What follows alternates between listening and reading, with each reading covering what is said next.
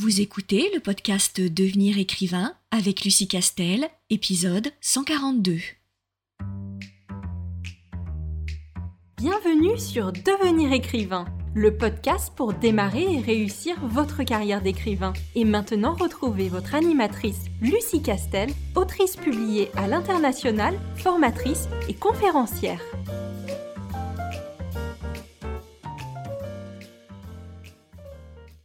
Bonjour, je suis ravie de te retrouver pour un nouvel épisode de podcast consacré aujourd'hui à trois conseils pour améliorer son écriture. Avant d'entrer dans le vif du sujet, je te rappelle que tu peux t'inscrire sur la liste d'attente de la prochaine session de formation Devenir écrivain projet best-seller.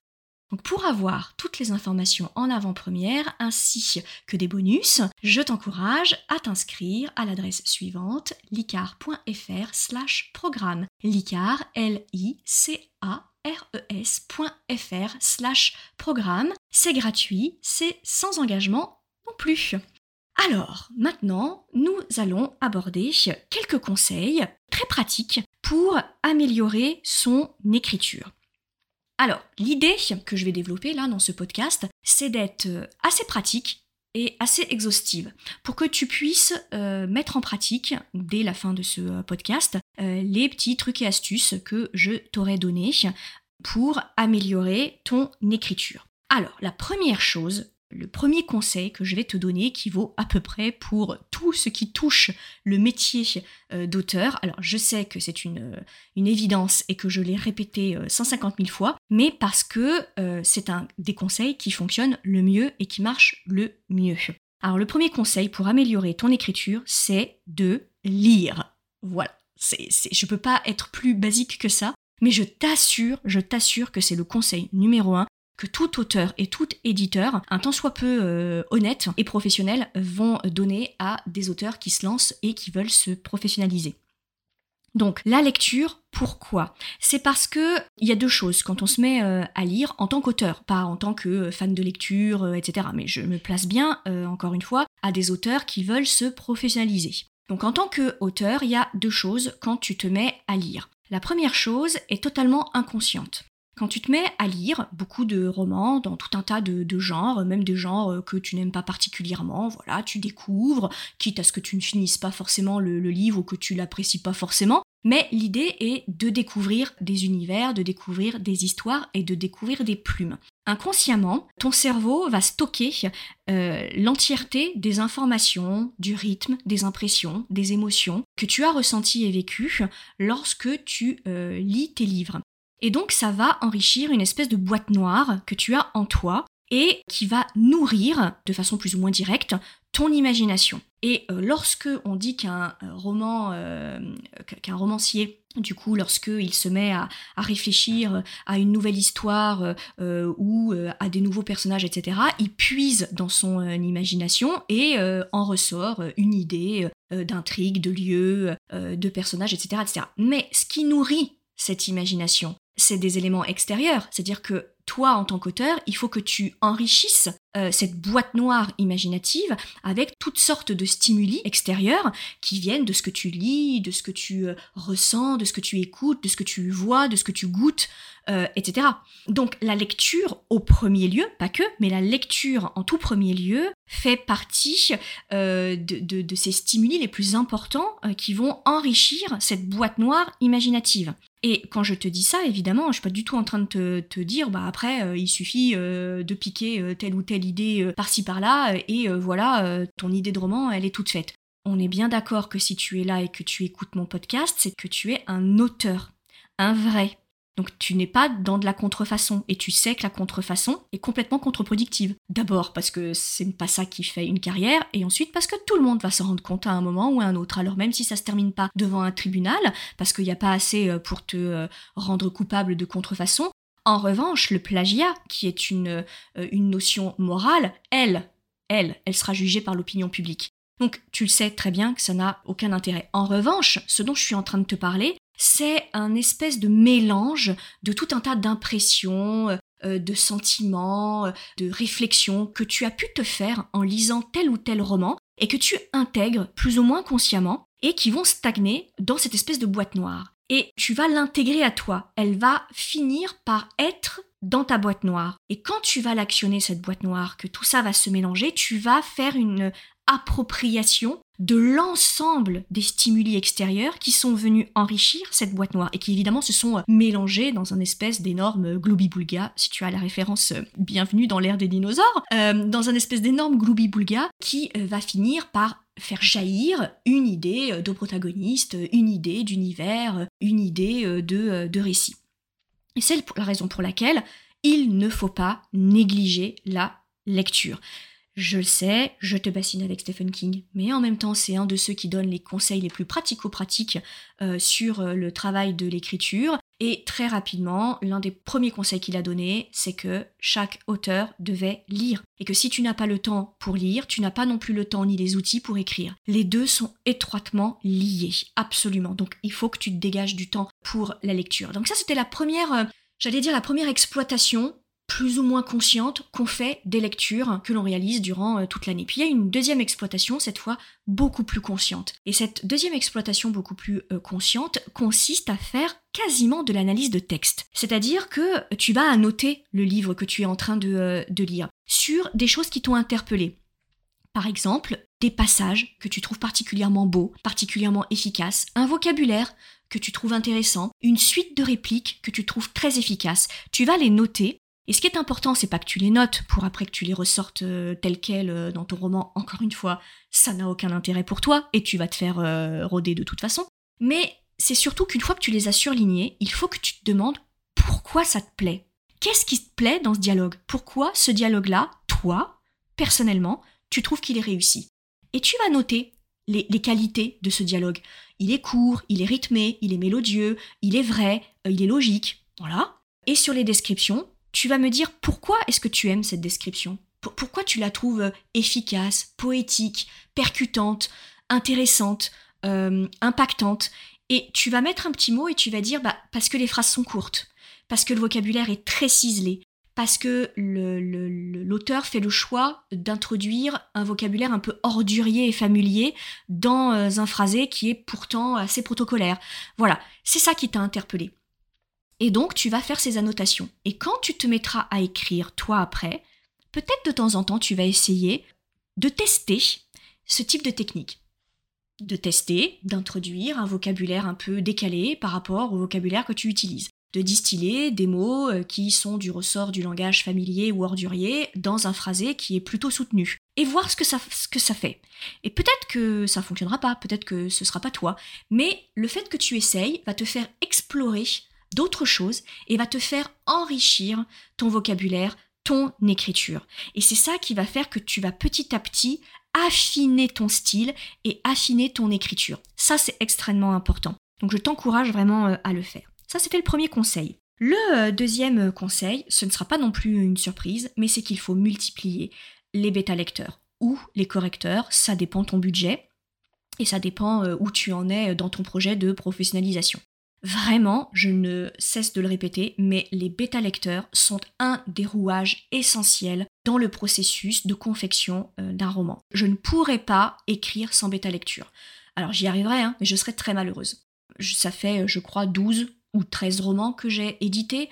Je, suis éditée en France, euh, à l'étranger, sur tous les supports possibles et imaginables. Euh, je crois que je dois avoir peut-être 5 éditeurs euh, en tout, 6 éditeurs en tout. Donc je pense pouvoir dire que j'ai un peu d'expérience euh, dans l'écriture de romans et que je sais a priori ce que je fais, mais je ne pourrais pas me passer de bêta lecture.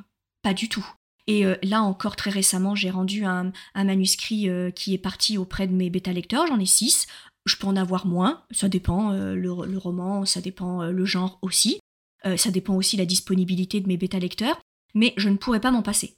Euh, ça fait... Et pourtant, j'ai un agent littéraire. Donc, c'est-à-dire que mon roman, avant même d'aller dans le bureau euh, du, euh, de l'éditeur, va passer par mon agent littéraire, qui sait très bien faire une lecture professionnelle puisqu'elle a été éditrice. Bah, quand bien même, je ne pourrais pas me passer de la bêta lecture.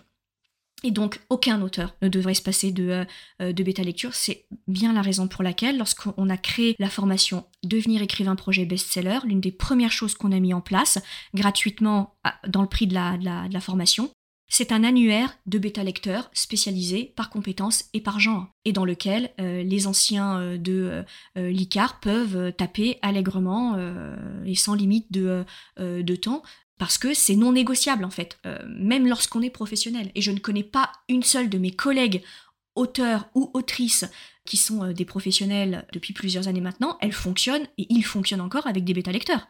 En fait, je n'en connais aucun qui fonctionne sans alors il y en a peut-être, hein, euh, je, ne peux pas parler pour la totalité des, euh, auteurs, mais, honnêtement, je serais curieuse de, comprendre pourquoi ils ne font pas appel à des bêta-lecteurs.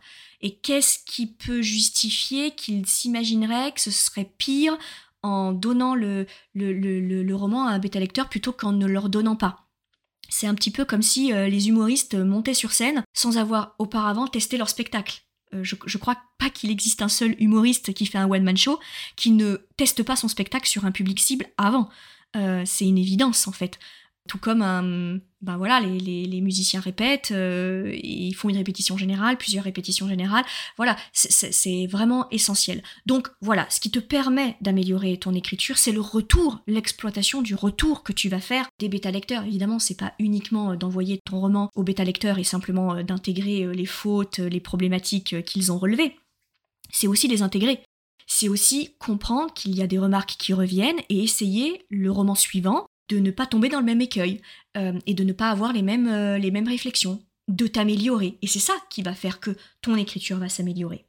Enfin, le euh, troisième conseil, c'est de consacrer une relecture uniquement au choix des mots. Je m'explique. Dans euh, la méthode euh, LICAR, mais je sais que beaucoup d'auteurs professionnels utilisent cette méthode euh, aussi, j'indique toujours à mes stagiaires qu'ils doivent faire une coupure entre le premier jet, qu'ils doivent écrire dans la pulsion, dans l'instant, dans, l'énergie, dans, dans l'énergie créative et l'impulsion artistique. Donc ils doivent se lâcher. De toute façon, ils ont normalement fait un gros travail préparatoire, donc ils peuvent se lâcher sans trop réfléchir au moment du premier jet. Puis lorsqu'ils ont fini le premier jet, ils doivent faire une coupure de minimum 2 à 3 semaines. Voilà, une vingtaine de jours, s'ils peuvent. Bon, sinon deux semaines. Ils font une coupure pour laver euh, le cerveau de tous ces automatismes et ces réflexes liés à l'écriture de ce roman, et donc pour avoir un œil neuf, en fait. Hein. C'est une façon de, de faire un reboot de ton cerveau, en quelque sorte. Donc une fois que tu as fait cette coupure-là, tu vas faire plusieurs corrections professionnelles, c'est-à-dire des corrections qui répondent à des clés de lecture. C'est-à-dire que lorsque tu euh, te corriges, tu te corriges avec une question en tête. Tu cherches quel type de coquille, tel type de problématique, et tu traques ces problématiques. Tu vérifies tout un tas d'éléments euh, pour que ton roman soit réussi. Le dynamisme, euh, la réussite des chapitres, des dialogues, l'évolution des personnages, etc., etc. Et donc tu réalises plusieurs corrections et ce que je recommande lorsque tu veux particulièrement travailler ta plume, parce que tu en éprumes des besoins, tu, veux que ton écriture elle soit meilleure, que tu sortes un peu de ta zone de confort, notamment, euh, je te recommande de consacrer une correction uniquement au choix des mots. C'est-à-dire que tu ne regardes rien d'autre. Tu regardes pas euh, si euh, ton personnage c'est crédible, si tes dialogues sont réussis, si ton incipit est bon, etc. Tu ne fais une correction que sur le phrasé. Et là, tu réfléchis aux mots que tu as employés et tu te demandes est-ce que ça chante? Est-ce qu'il y a une musique, un rythme qui se dégage qui me convient? Et pour vérifier ça, tu lis à voix haute. Et ça, c'est radical. Quand on lit à voix haute son roman, on voit tout de suite si c'est fluide ou si c'est pas fluide. Si c'est pas fluide, on va buter sur les mots parce que c'est pas naturel. Parce que ton cerveau, spontanément, il va te proposer une fin de phrase et c'est pas la bonne. Fais confiance à ton cerveau. Fais confiance à ton expertise et à ton oreille. Donc quand tu lis à voix haute, si ça coince, c'est parce qu'il y a un problème dans ton vocabulaire, il y a un problème dans ton rythme de phrase, il y a un problème dans le choix de tes mots, ou euh, dans la longueur de ta phrase, ton champ lexical, etc. Donc ça, c'est aussi euh, un truc mais qui est d'une redoutable efficacité. Et donc ça, c'est quelque chose qui, euh, qui sert particulièrement lorsque tu veux faire un point, une focale sur ton écriture et sur la qualité de ton écriture ou de ta plume. Ça, ça sert particulièrement à lisser, à fluidifier ta plume et, aussi à, délimiter le style de, ta plume et de ton écriture en fait. Donc ça, je te recommande de le faire peut-être pas pour tous tes romans, mais euh, en tout cas de faire un petit point de temps en temps, quand ça fait deux trois romans que tu publies, de le faire au moins une fois et de te dire ok, bah ce roman-là, je vais faire une étude de la plume de l'écriture. Je vais donc faire une correction, une relecture uniquement sur le choix des, des mots. Et ça, c'est très très efficace. Voilà ce que j'avais envie de partager avec toi en termes de, conseils que j'ai essayé de rendre pratiques. J'espère en tout cas qu'ils le sont et j'espère que euh, tu vas pouvoir les expérimenter euh, assez vite. En tout cas, si jamais tu le fais, je serais curieuse d'avoir de, tes retours. Je sais que j'en ai déjà, donc des gens, des auditeurs qui spontanément euh, me font des retours sur la page Instagram de, de l'ICAR en me disant ce qu'ils ont mis en place et si ça a fonctionné. Et donc vraiment, n'hésite pas à m'envoyer un message sur le compte de euh, l'ICAR, le compte euh, Instagram ou euh, un message sur notre boîte mail de, l'ICAR pour nous dire si tu as mis en place les conseils qu'on a donnés dans le podcast et si ça t'a été utile parce que voilà la difficulté du, podcast c'est que je parle toute seule face à mes chats devant un micro et si je compte sur la bienveillance et le feedback de mes chats alors là, je sais que tous les propriétaires de chats vont me comprendre, eh bien je suis pas rendue en fait, euh, voilà, parce qu'ils me jugent essentiellement, mais évidemment ils laissent planer le suspense. Et donc moi je me torture l'esprit en me demandant si euh, ce que je dis tient la route ou pas. Donc le seul moyen que j'ai de savoir si ce podcast t'aide, euh, c'est que tu me le dises, donc vraiment, faut pas hésiter, on répond avec grand plaisir. En tout état de cause, je te souhaite bon courage pour la suite de tes travaux d'écriture et je te dis à très très vite. Si tu veux apprendre à écrire un roman de qualité professionnelle et séduire les éditeurs, si tu veux qu'une équipe complète de professionnels t'accompagne dans ce projet, tu dois rejoindre Devenir écrivain, projet best-seller. C'est la formation la plus complète et individualisée pour t'aider à concrétiser ton rêve d'écriture. Inscris-toi sur licar.fr slash formation, l i c a r e s.fr slash formation pour avoir toutes les informations. De nos anciens stagiaires réalisent actuellement leur rôle d'être écrivain professionnel, alors toi aussi rejoins-les sur slash